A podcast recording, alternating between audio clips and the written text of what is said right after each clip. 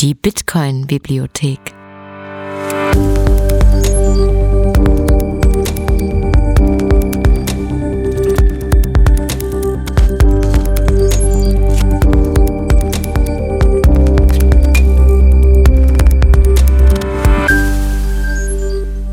Der Bitcoin Lese Podcast.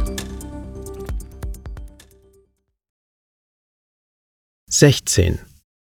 Reflexionen zu Don't Trust, Verify.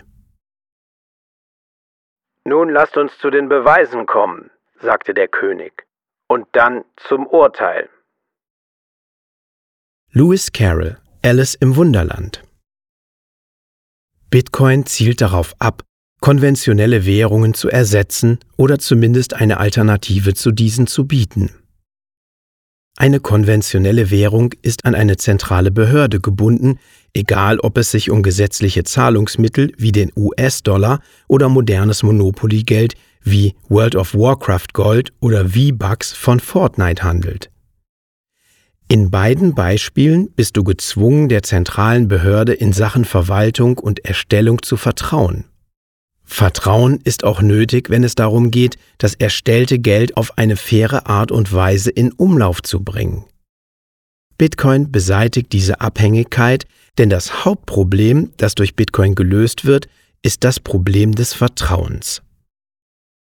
Das Grundproblem von konventionellen Währungen ist all das Vertrauen, das nötig ist, damit sie funktionieren. Was wir brauchen, ist ein elektronisches Zahlungssystem, das auf kryptografischen Nachweisen statt auf Vertrauen basiert.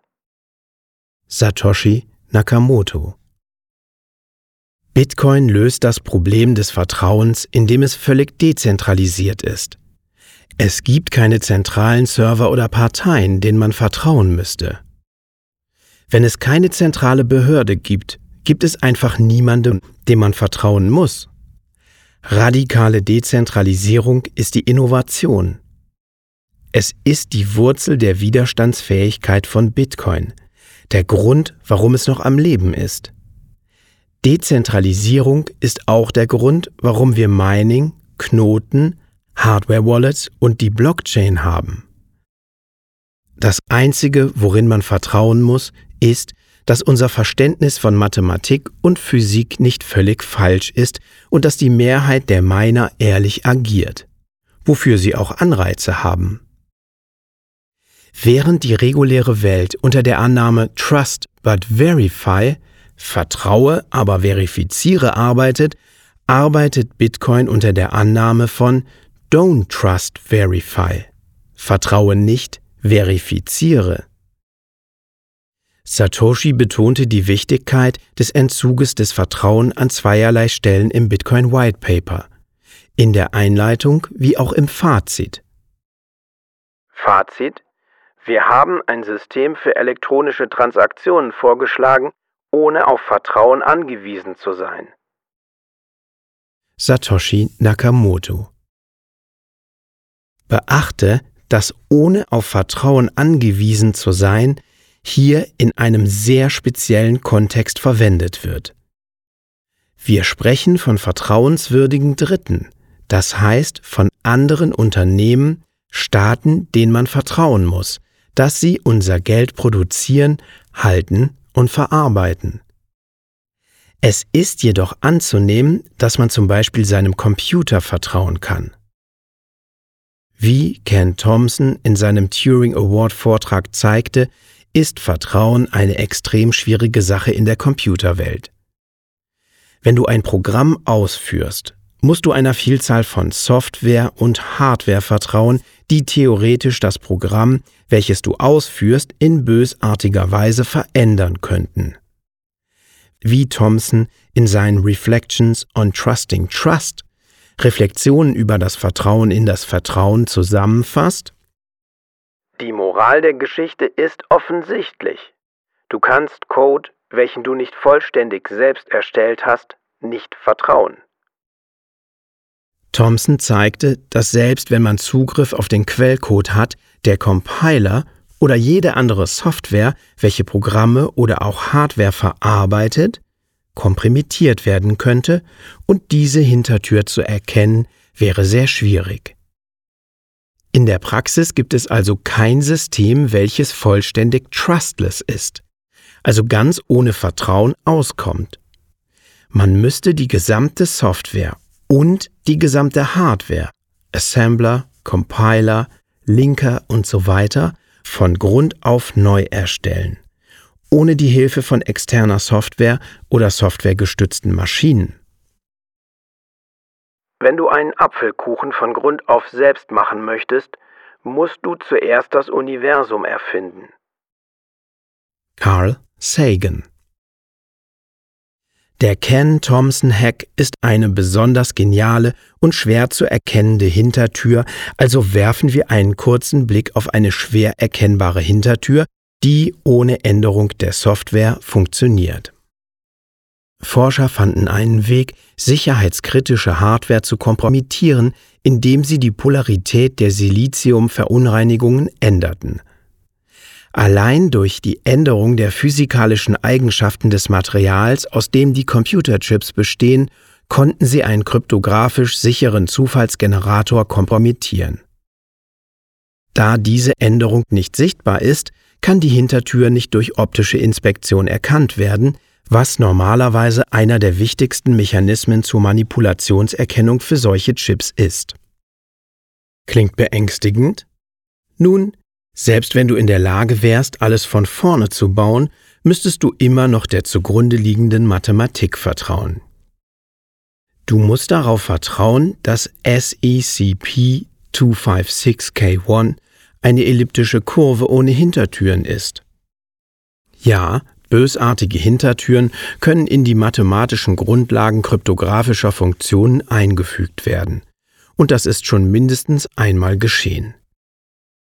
Es gibt gute Gründe, paranoid zu sein, und die Tatsache, dass alles von Hardware über Software bis hin zu den verwendeten elliptischen Kurven Hintertüren haben kann, ist einer davon.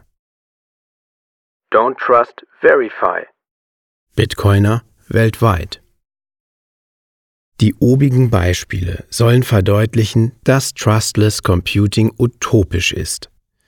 Bitcoin ist wohl das eine System, welches dieser Utopie am nächsten kommt.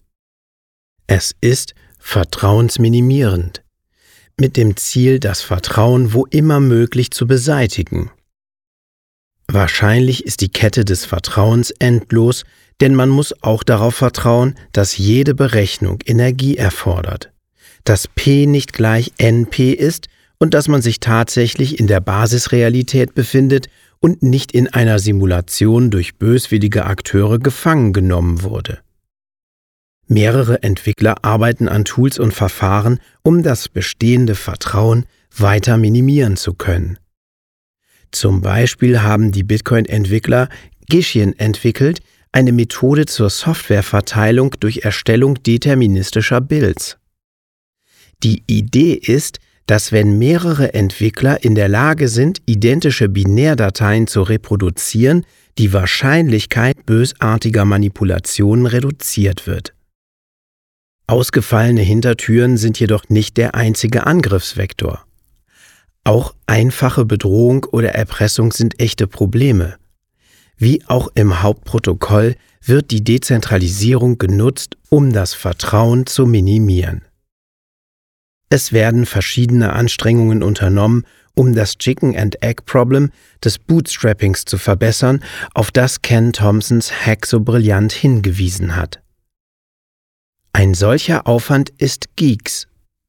Es verwendet funktional deklariertes Paketmanagement, welches automatisch reproduzierbare Builds erstellt, die Bit für Bit überprüft werden können. Das Ergebnis man muss keinem Software liefernden Server vertrauen, da man überprüfen kann, ob die heruntergeladene Binärdatei manipuliert wurde, indem man sie von Grund auf neu erstellt. Vor kurzem wurde ein Pull-Request gemerged, um Geeks in den Bitcoin-Bildprozess zu integrieren. Glücklicherweise ist Bitcoin nicht auf einen einzelnen Algorithmus oder einzelne Hardware angewiesen. Ein Effekt der radikalen Dezentralisierung von Bitcoin ist ein verteiltes Sicherheitsmodell. Obwohl die oben beschriebenen Hintertüren nicht auf die leichte Schulter genommen werden sollten, ist es unwahrscheinlich, dass jede Software-Wallet, jede Hardware-Wallet, jede kryptografische Bibliothek, jede Node-Implementierung und jeder Compiler jeder Sprache gefährdet ist. Möglich, aber höchst unwahrscheinlich. Beachte, dass du einen privaten Schlüssel generieren kannst, ohne dich auf Computer-Hardware oder Software verlassen zu müssen. Du kannst eine Münze ein paar Mal werfen. Obwohl diese Zufallsquelle je nach deiner Münze und deinem Wurfstil möglicherweise nicht ausreichend zufällig ist. Es gibt einen Grund, warum Aufbewahrungsprotokolle wie Glacier empfehlen, Würfel in Casino-Qualität als eine von zwei Quellen der Entropie zu verwenden. Bitcoin zwang mich darüber nachzudenken, was es bedeutet, niemandem zu vertrauen.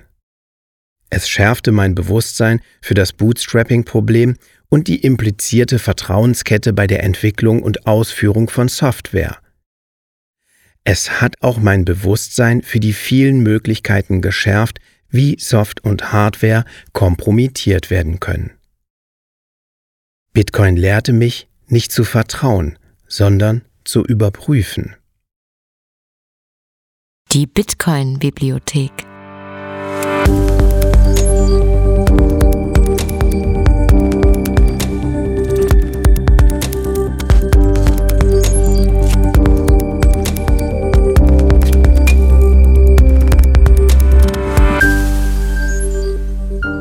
Der Podcast zur dezentralen Revolution.